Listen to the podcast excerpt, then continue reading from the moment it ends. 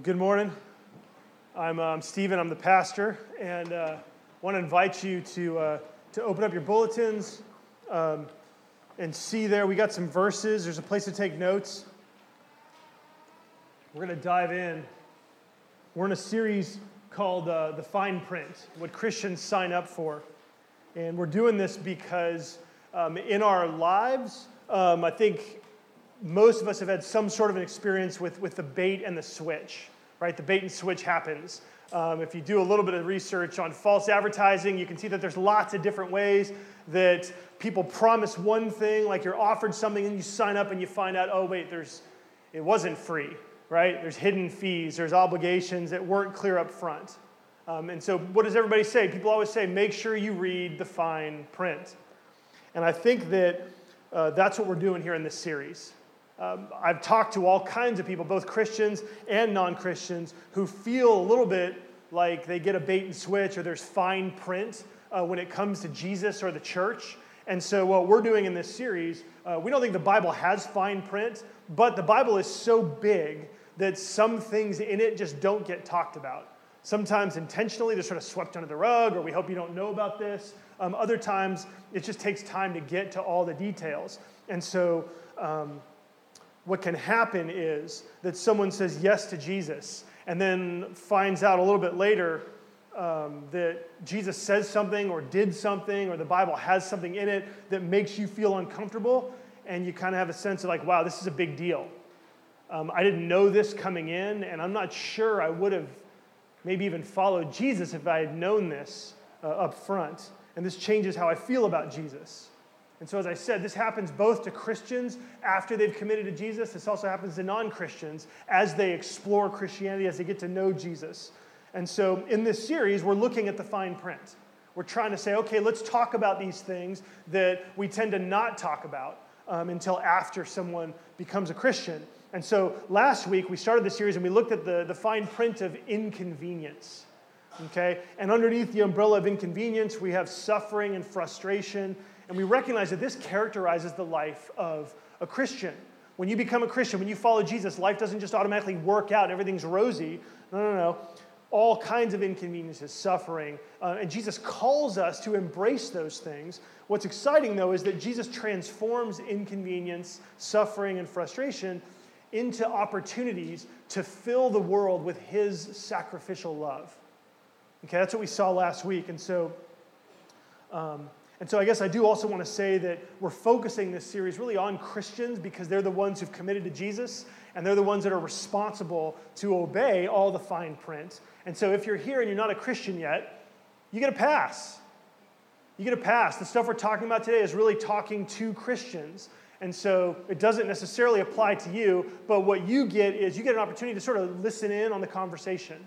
You get a chance to listen and to read the fine print before you commit to Jesus. And so usually when the church talks about Jesus, usually when someone shares with you about Jesus, it's good news, right? And oftentimes, especially if you talk to someone who's geeked out about the gospel, they'll tell you that Jesus has done everything for you, right? Have you ever heard anybody say that? That there's nothing that you have to do except to believe what Jesus has already done, that what he's done, he did for you. And so this is the opposite of the rest of the religions on earth. All the other religions in the world have this long list of things you have to do, things you can't do or shouldn't do. But Jesus, it's different. And here's some Bible verses that you might be exposed to. See Ephesians 2:8-9. It says, "For by grace you have been saved through faith. And this is not your own doing. It is the gift of God, not as a result of works, so that no one should boast," or no one may boast. And so we see that salvation is a gift. It's not something that we earn, because God doesn't want us arrogant or thinking that anybody is better than anybody else. And so if you are saved by God's grace, his favor, and it's a gift. It's not something that you've done. Look here at Romans 5:18-19. It says, "Therefore, as one trespass led to condemnation for all men, so," listen to this, "one act of righteousness leads to justification and life for all men. For as by the one man's disobedience the many were made sinners, so by the one man's obedience the many will be made righteous." And so what do we see here? Well, we see that this salvation is a free gift, and it comes from Jesus. It's his obedience that makes us righteous. It's his obedience that makes us acceptable to God, perfect in his sight. And so we often say that Jesus lived the life that we should have lived. Jesus died the death that we deserved to die. And so in response to our sin, Jesus has done it all, and it's his perfection that makes us saved. And all of these verses, and there's a lot more, but all these verses lead us to conclude with the first verse that's there in your bulletin, which is Romans 3:28, which simply says, "For we hold that one is justified by faith apart from works of the law." Okay? We just need to have faith in Jesus. To be justified means to be made right with God. He accepts you. He affirms you. He brings you into his presence. He loves you. And it's based on Jesus' work, not ours. We only need to have faith. So people hear this, and some people just think, wait a minute, hold on, I know there's got to be fine print here. But other people think, wait, if this is it, I don't have to do anything? Sign me up. And there are people who come running to Jesus. They start following him. They're excited about forgiveness. They feel close to God. But then as they read the Bible, or as they listen in church, or they spend time with other Christians, it's like they begin to read more and get exposed to more, and they begin to feel like, wait, hold on a second. There is something more here. There is something else that's going on here. And as much as you want to say that it's all free grace and it's all what Jesus has done, gosh, it feels like there are things that I'm supposed to do. And if you've ever had that feeling, if you've ever known somebody who's gone through that process, if anybody's resisted Jesus because they've kind of smelled it, sniffed it, from afar, then what you have experienced, what you've seen other people experience, is what I want to call the fine print of obedience. Okay, the fine print of obedience, because there are verses. This is what we're going to look at today, because there's other verses that you might have come across. Let me just show you some of them. Luke 6:46, Jesus says this, "Why do you call me Lord, Lord, and not do what I tell you?" Wait a minute, hold on a second. Wait. So in order for me to call you Lord, I actually have to obey? That's not what you said before. John 14:15, again, Jesus talking, "If you love me, you will keep my commandments." So in math, there's the contrapositive thing, so what is this verse also saying? If you don't keep my commandments, you don't really love me. And then John 15:14, Jesus says, "You are my friends if you do what I command you." So it sounds like I don't know. Is this odd to you, right? I mean, this is the fine print.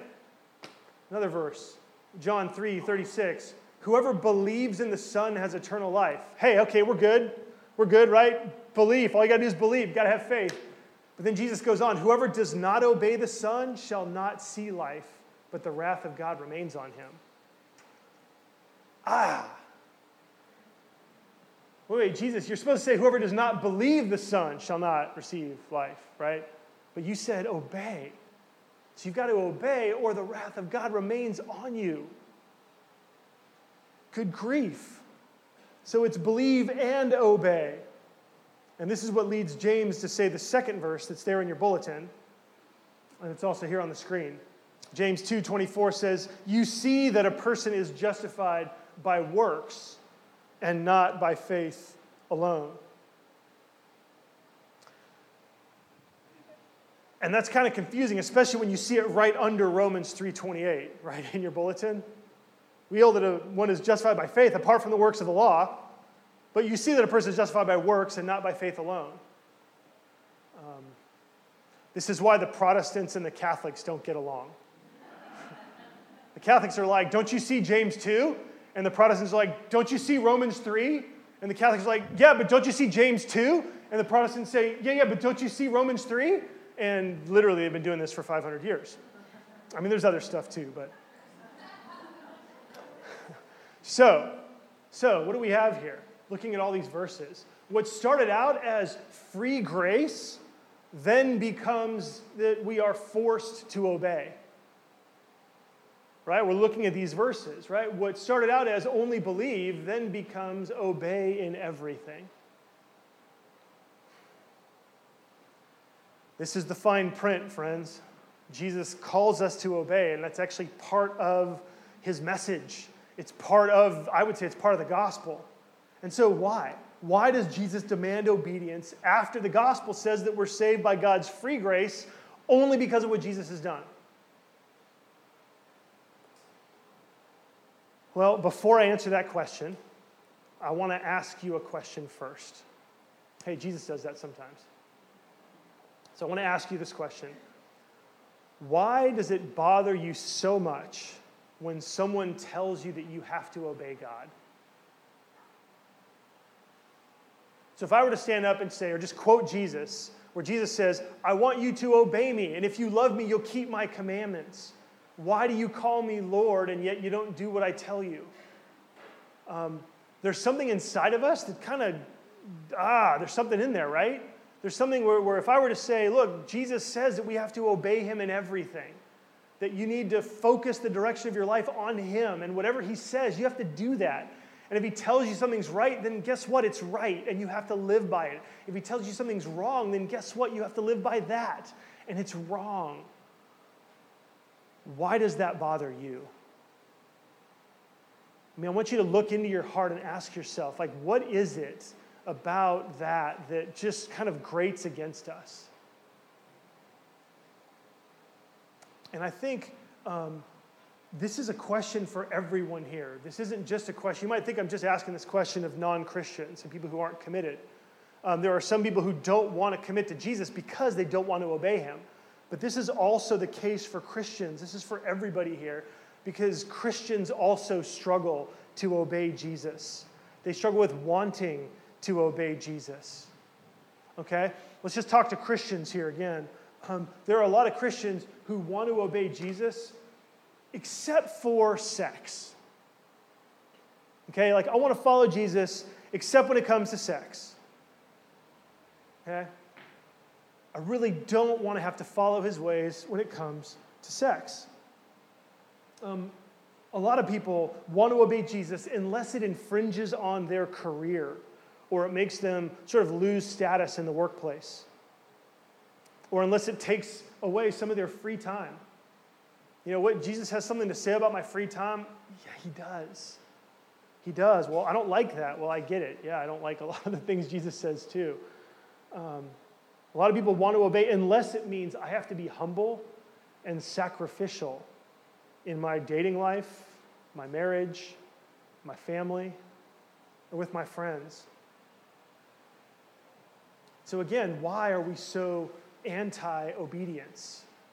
What is it that causes us to not want to obey?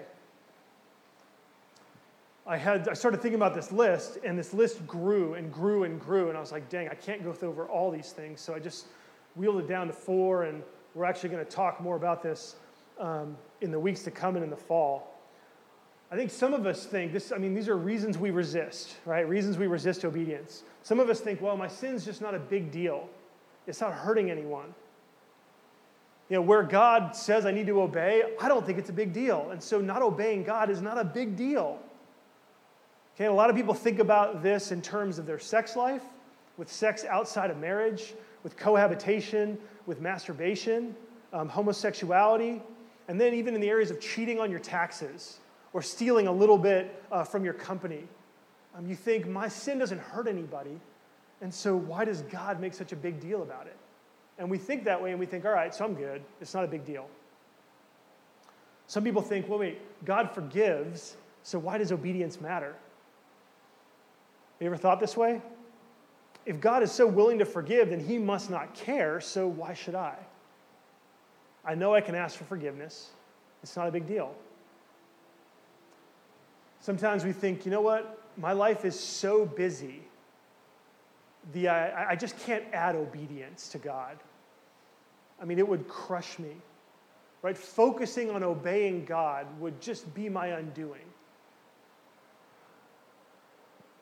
And I think most of us in our hearts would actually, if we're honest, would say, when it comes down to it, I just don't want someone else in charge of me. And I think this fourth one is actually just the summation of the first three. The first three are expressions of the fourth one, because saying that your sin isn't a big deal is saying that you're the one in charge of determining what's a big deal and what's not. Appealing to the fact that God forgives you is deciding you don't have to obey. That's you deciding that you don't have to obey, even though God commands obedience. But you know better. You're in charge. And then saying that your life is too busy is really telling God, look, I'm in charge of my time, not God. And if you want something that I don't want to have to give you, well, then I win in that. Now, the biggest problem with these ways of thinking is that really what these mean is that you're building your life around yourself. Okay? And when you build your life around yourself, that leads to selfishness, right? In some ways, that's the definition of selfishness, right? You're putting yourself first. If you put your needs ahead of other people or the people around you, when we are in charge and not God, even sometimes when what we want is good, it's still our desires that are in charge. Our desires are our God. Okay, does that make sense?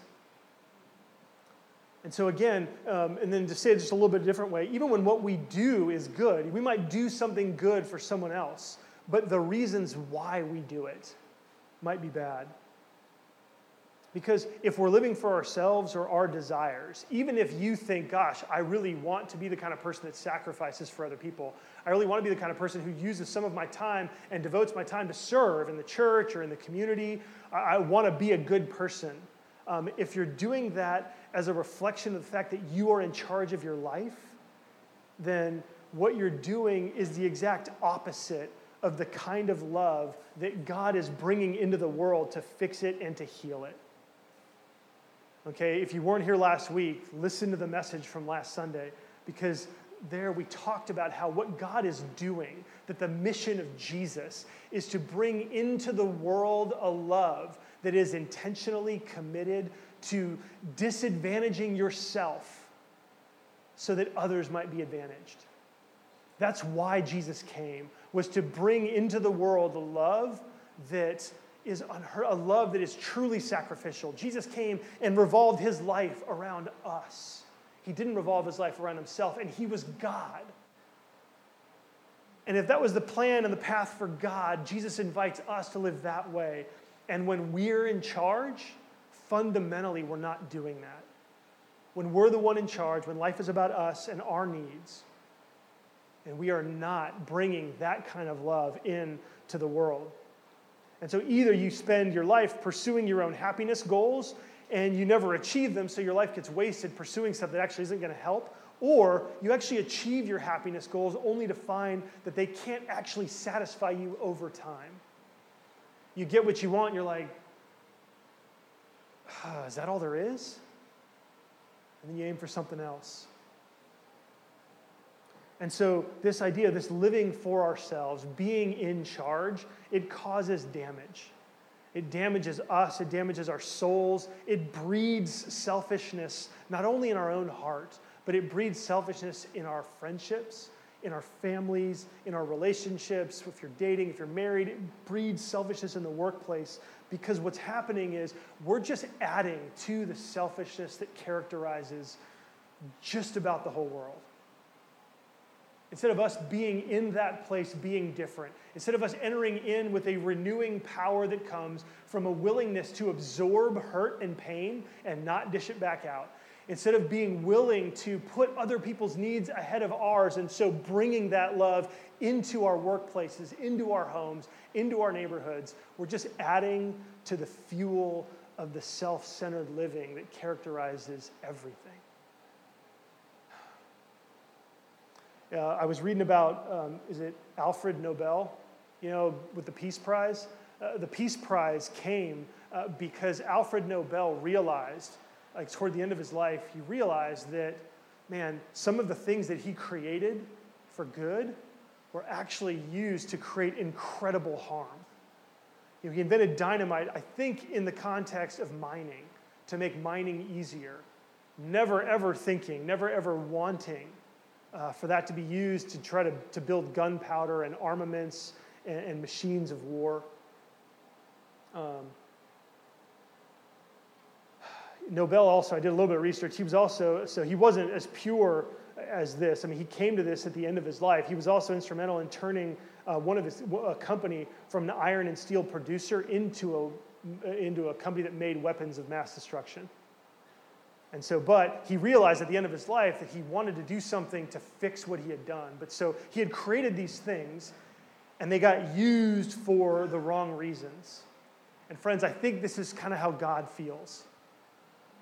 God has created us, and he's filled us with love. He's filled us with a desire to serve. He's put his own image. He stamped us. We have the image of God. We are the image of God, and yet we use the power that he gives us. We use the authority that he gives us. We use the choices that he enables us to make, and we turn inward, and we serve ourselves. And so this is part of the sort of the downward spiral of living for ourselves, of putting ourselves in charge. And the truth, here's the truth that we fail to realize.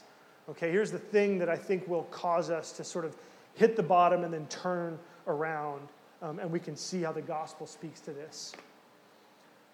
Obeying gives power to the one we obey. Okay, we get that. If you obey someone, you give them power. But then obeying gets power from the one that we obey. Okay, this is truth in the world. Obeying gives power to the one we obey, and obeying gets power from the one we obey. When you obey someone, you are giving someone power in your life. You're giving them authority. What happens, though, is that you then get the power of your authority. Okay? And so what do I mean by this? What I mean is that if you obey someone and you get their approval, that approval actually means something. Think about all of the movies, not all the movies, but you know, so many of the movies that we watch have themes in them of children that are longing for the approval of their parents. Right? So just think about the approval of your parents. And so often it's with the dads. The dads have this approval thing that they totally misuse and abuse, and they hurt their children. Their children spend their whole lives trying to get somebody to approve of them. When you get approval, like there's power in that. If you do something in obedience to someone, oftentimes you get rewarded by them. Sometimes it's just their approval. If it's a company, if it's a boss, they're going to literally pay you. You get rewards for your obedience. You get power in the form of money and compensation. And so here's what happens. If you're the one in charge of your life, then you are only as strong as the power that is in you. Okay? And there's a loop. I had a photo of this. I couldn't find it. I'm so sorry. So you're going to have to imagine, it won't be very difficult, but imagine an extension cord that's plugged into itself. And that's us when we're in charge of our lives. We're drawing power from what we have inside. Now, some people can do this and are actually pretty successful at it. Some people have all kinds of power inside of them. They have confidence, they have drive, they have tenaciousness, they have energy. And so they can get by pretty well just plugged in to themselves. And it can be great because you get your cake and you eat it too, because you're in charge, you do whatever you want, and you're strong enough to keep going. The challenge, though, comes when you hit empty. When you hit empty. Or if you fail. Because at that point, you're hopeless.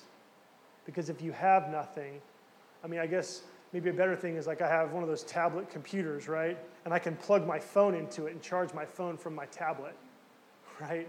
But if my phone, never mind. I think you have all experienced this in personal relationships. When you are struggling with something and you let someone else in, right? What happens? You open yourself up and you tell them. You confess something that you're struggling with. You come to someone for advice and help. You are opening yourself up and you're actually letting them speak into your life. You are giving them authority to know you well and to speak truth or to offer some sort of comfort. And that's what happens. As you seek their input, their influence, their comfort, their understanding, when they give that to you, you get power. Right? When you confess something to somebody, when you tell somebody, hey, I'm really struggling with this. I've got this issue from my past, and I haven't been able to kick it. It continues to dog me. And when you bring it up to someone and they don't hate you, right, but they understand you and they love you in the midst of it, you get power. And it's because, in a sense, you sort of put yourself under their authority. It's a form of obedience. Now, what's funny is if they tell you stuff you don't want to hear, then you just sort of dismiss them. You kind of unplug, do your own thing, and then any power they could give you is gone. And so I want to show you a verse from Romans 6 that talks about this. It says, do you not know that if you present yourself to anyone as obedient slaves, you are slaves of the one whom you obey? And you have choices here, either of sin, which leads to death, or of obedience, which leads to righteousness. And so what this verse is saying is that whatever you obey becomes your master. Okay, you can choose to obey sin, you can choose to obey selfishness, and you will live by whatever power those things can offer you, but they will become your master. Or you can obey God, and you can live for God, and then he becomes your master, and he actually gives you power that leads to righteousness. And righteousness can be defined in lots of different ways. I think one of the most helpful ways to think about a righteous life is a life that matters. It's a life that makes impact. It's a life where you're doing the right thing, but you're doing the right thing in a way that matters and impacts people. And so this is where I think we need to look to Jesus. We need to look to Jesus because the one who asks us to obey in everything, the one who commands us to obey, is actually the one who came and obeyed first. Okay? Think about Jesus. Look to Jesus because he can lead us in this path. The Bible says that when Jesus was here living on earth, he lived perfectly, but it was excruciatingly painful for him. Okay? When he suffered, Jesus ran to his heavenly Father with prayers, with supplications. The Bible says with loud cries and tears. And he cried out to the one who could save him from death. And Jesus was heard because of his obedience. He was heard because he ran to God and threw himself at the feet of God. In Hebrews, it says this. It says, although Jesus was the Son of God, he learned obedience through what he suffered. And because he was made perfect, he became the source of eternal salvation to all who believe him. So what is this saying? This is saying that Jesus came and he lived a perfect life. He lived a life that is just like you, only he suffered even worse. Jesus he lived and was tempted in every way that we're tempted, and yet he never sinned. He never gave into it. Instead, he ran to God. He ran and said he became a slave of righteousness, or he was a slave of obedience. He was enslaved to obeying God. He says, like, I'm only going to do the things that my Father has told me to do. My will is to do. My food is to do the will of him who sent me. And in his life, by becoming perfect, he becomes the source of eternal salvation to all who obey him. And so Jesus lived for us, perfectly obeying the Father in all of the places where you have failed, in all the things that you have done wrong. Jesus never did it wrong, right? That's the what. In terms of the why, like the motivations of your life, where you have been motivated, and so have I, to live selfishly, when you've been motivated to live for wrong reasons and for wrong goals, Jesus was always motivated by a desire to bring a love into the world where he was sacrificing himself so that others could be made strong, so that others could be shown the way, so that others could be touched with this love, so that this love would control them, so that they would be filled with this love and then turn around and spread it to others. Jesus was always motivated by love. And so instead of our sin, which leads to death, Jesus' obedience actually leads to righteousness. It produces life. It injects this love into the world that is contagious. Man. And so this is his life. And then in his death, he was obedient, Philippians 2 says. He was obedient to the point of death, even the death on the cross. And so going back and thinking about our sin doesn't matter, right? Well, actually, according to Jesus, it does. That our sins are what put him on the cross. Our sins mattered so much to God. I mean, God is struggling because he loves us, and yet our sins demand a punishment. And so God is torn between his love and his holiness, his justice and his mercy, right? And so the solution is to send his own son, that God himself came and endured the punishment for our sins so that God's justice could be satisfied, so his wrath could be satisfied, and he could shower us with his love. I mean, this is the obedience of Jesus. It shows us how much our sins matter. And then in his resurrection, Jesus didn't just rise for himself, but in his resurrection, Jesus passed through death, conquering death, and entered into eternal life. And now Jesus pours out on us. Jesus comes to us with all of the blessings of his resurrection, and he gives us new life. He tells us that we are forgiven. He assures us. And so when you think about the kind of life that really matters, no life matters more than Jesus's. And Jesus lived not for himself, but he lived to obey the Father. And so he did this for you, and he did this to show you where real life is, where real life can be found. And so this is what he has done. This is all that he has done. Before you were born, this was finished. And he did this so that you would have his power, so that you would live with his ability, you would live with his love and his obedience. This is good news. The Bible says that you have this already. And if you're like me, you might ask, well, wait a minute. You say I have it. I don't feel like I have it. Right? Anybody feel that way?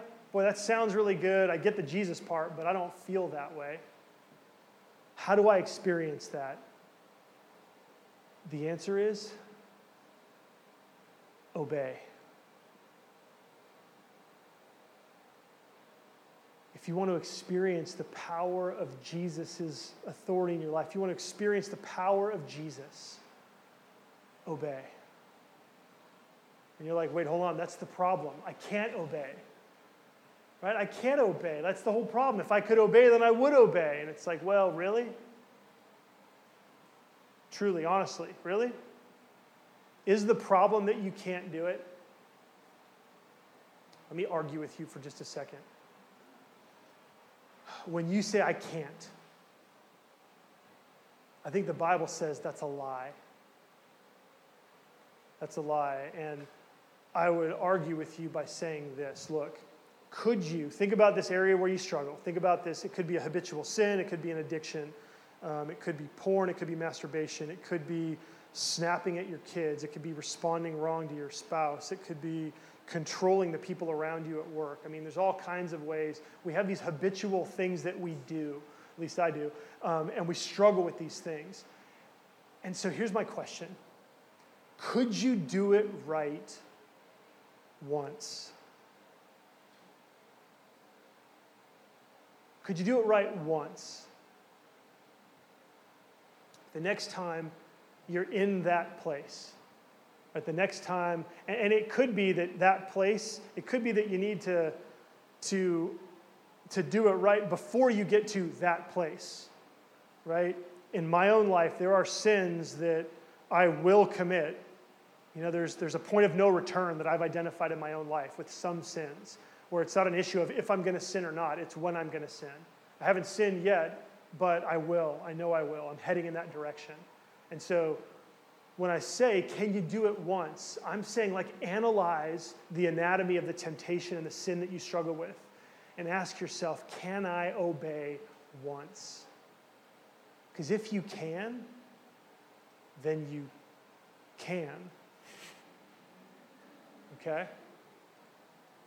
Now, I know there's a huge difference between saying, and I've done this before, okay, I did it tonight and I was okay, but the idea of me never doing it again is ridiculous.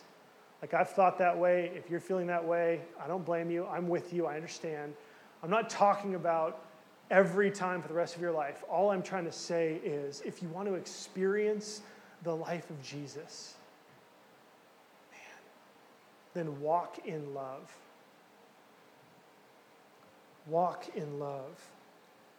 I want you to see Philippians 2, verses 12 and 13. This is also in your bulletin, but it's up here on the screen. Look at what Paul says here. He ties in obedience and where our obedience comes from. He says, therefore, my beloved, as you have always obeyed, he's not meaning perfectly there. He's just saying, like, as you have obeyed, so now, not only as in my presence, but much more in my absence, work out your own salvation with fear and trembling, for it is God who works in you, both to will and to work for his good pleasure.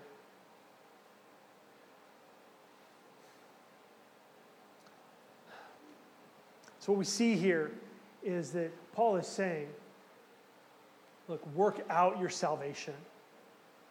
And I think here is where obedience and belief come together. Paul isn't saying do this by your own strength. Paul isn't saying obey because you have the ability apart from Jesus to do this and you know better, so get on with it. Paul is specifically commanding you. He's saying work out your own salvation with fear and trembling. What Paul is saying here, he's saying, look, you don't have what it takes to obey. In some ways, apart from Jesus, you can't. But guess what? You're not apart from Jesus anymore. Paul says that God is at work in you, that God's work in you started with forgiveness. It then continued with adoption. God loves you exactly how you are with no strings attached. God loves you and affirms you, and he takes you exactly as you are, and then he begins to work inside of you. He begins to work into you new life. What does he do? He unites you to Jesus. He connects you to Jesus, and so he takes Jesus' love and he pours it into your heart. He takes Jesus' patience and he pours it into your heart. The Bible says that your old self, who you are apart from Jesus, died, and God has raised you from the dead and given you Jesus' resurrection life. And in these verses, Paul says that God has worked into you. Now work it out. Work it out. And so this is what we're aiming for. And so when you think, going back to our list of reasons why we resist, if you think, well, my sin is not a big deal, right? It's not hurting anybody. Where God wants me to obey isn't a big deal. If Jesus says it's a big deal and he had to die for your sin, then it is a big deal. And Jesus is saying, work out the salvation that I've given you. I don't command you because I want to dominate your life. I command you because I want you to experience abundant life. I want you to be set free from your sins. I want you to be set free from a life, man, that just, from a life that doesn't matter, from a life that doesn't help anybody, from a life that's not, I want to set you free from that life of selfishness. Man, the idea that your life is so busy that you can't add obedience. Jesus would say, gosh, you know what? The only thing that's ever going to make you happy is if you work out the salvation that I am working in you. When you do that, you will experience a satisfaction and a joy that will be real and will be like ongoing no matter what happens in your life. So you can spend your time and your effort chasing after your happiness goals, or you can work out your salvation. You can follow me in obedience, and you will experience joy and happiness. In the point of saying, look, I just don't want somebody in charge of me, Jesus would respond and say, I get it. To have someone else in charge of your life is the road to suffer. And Jesus would look you in the eye and he would say, yeah, it is difficult. And it is painful. And it will lead you to do things that you would not choose to do. But then Jesus would look you in the eye and he would say, but guess what? I would never do it any other way, and neither should you. When we live for God, when we live our lives in obedience to him, God will use your life to change other people forever.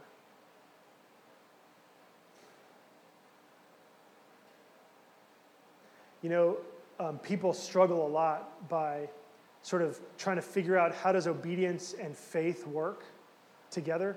Like, how is it that you have to believe and then you're justified without anything that you do, but then there's this obedience? How do these things fit together?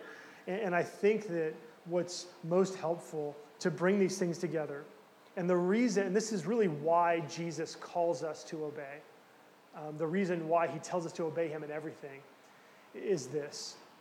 When you start a relationship with Jesus and you confess your sins, what you might be doing is thinking, I've done a lot of bad stuff, and I need to get this stuff right, so I have to confess it so God will forgive it. That's going on, and that's true. But actually, there's something bigger going on in truly confessing your sins. What you're really, truly doing is you are actually turning the direction of your life toward Jesus. Okay? Confessing your sins is simply one way that you are saying, I've been living in this direction, and I am not going to live in this direction anymore. Jesus, I'm going to follow you. And so I'm confessing that I've been living in that direction. I've been living in that direction. I've been living in other directions, but not in your direction. And I am turning. I'm confessing that, and I'm going to follow you. That's what real faith is. That's what saving faith is. If you have not done that, if you haven't turned the direction of your life to follow Jesus, then you haven't truly confessed your sins. Okay, you need to do that. And there are some of you who call yourself Christians, and you haven't done that. If you understand, though, that that's what repentance is, it's turning the direction of your life to follow Jesus, then obedience makes all of the sense in the world when it comes to faith. Okay? Because to do this, you're trusting. You're saying, Jesus, I believe that you're right. Jesus, I trust in you. Jesus, because of what you've done for me, I can now trust you because you gave your life for me. And if you're willing to do that for me, I'm going to follow you wherever you lead, right? That's faith. That's saying, God, I believe that you're going to accept me based on Jesus' death and his resurrection, his perfect life, not my own. That's faith, okay? But then obedience is simply saying in the rest of your life, Jesus, I'm going to continue to follow after you. And so our obedience is simply our daily, hourly, moment by moment, continuing to focus our lives in the direction of Jesus. Disobeying is saying, I'm going to go do it this other way, right? But obedience is us continuing to say, Jesus, I believe in you. Jesus, I trust you. To follow Jesus is to have faith. To obey Jesus is to believe that what he says is right, that who he is right, and that his life, the life that he calls us to live, is the life that God has designed us for. And so I want to invite you. If you're here and you're not a Christian, I would invite you to follow Jesus, to turn your life into his direction. If you do that, he will give you his power. Christians, if there are areas of your life, you know, because if you're like me, sometimes it's, all right, Jesus, in these areas, I'm going to follow you except for these couple of areas, you know. I want you to take all of that and bring it to the foot of Jesus and say, Jesus, I don't just want to confess that I've done bad stuff, but I actually want to turn my life in your direction. I I want to turn this area of my life into your direction. Do that and see the power that he unleashes in your life. To really do that, you need to go to Jesus, but you also need to bring somebody else in with you. Someone else needs to know that you're doing this. And so you not only need to go to Jesus with this, but pick someone else in your life that you can say, listen, here's an area of my life that I have not been following Jesus, and I'm turning this area toward him. Will you help me? Will you pray for me? Will you ask me how I'm doing? Friends, that's how we experience his power, where obedience becomes really his blessing for us. Let's pray. Jesus, I thank you that you can take things like obedience and tie them so closely to the gospel that it moves us. Jesus, we come to you, some of us acknowledging that our entire life is not being lived in your direction. Others of us have certain areas of our lives that we are the ones in charge. And we want to come to you and confess that. Please forgive us. And please show us the life that you want us to live. As we turn toward you, Jesus, give us your power. That power that starts with your approval and your love and your acceptance. Give us your own obedience to the Father so that we might have the strength we need to follow you in every area of life. We pray this in your name. Amen.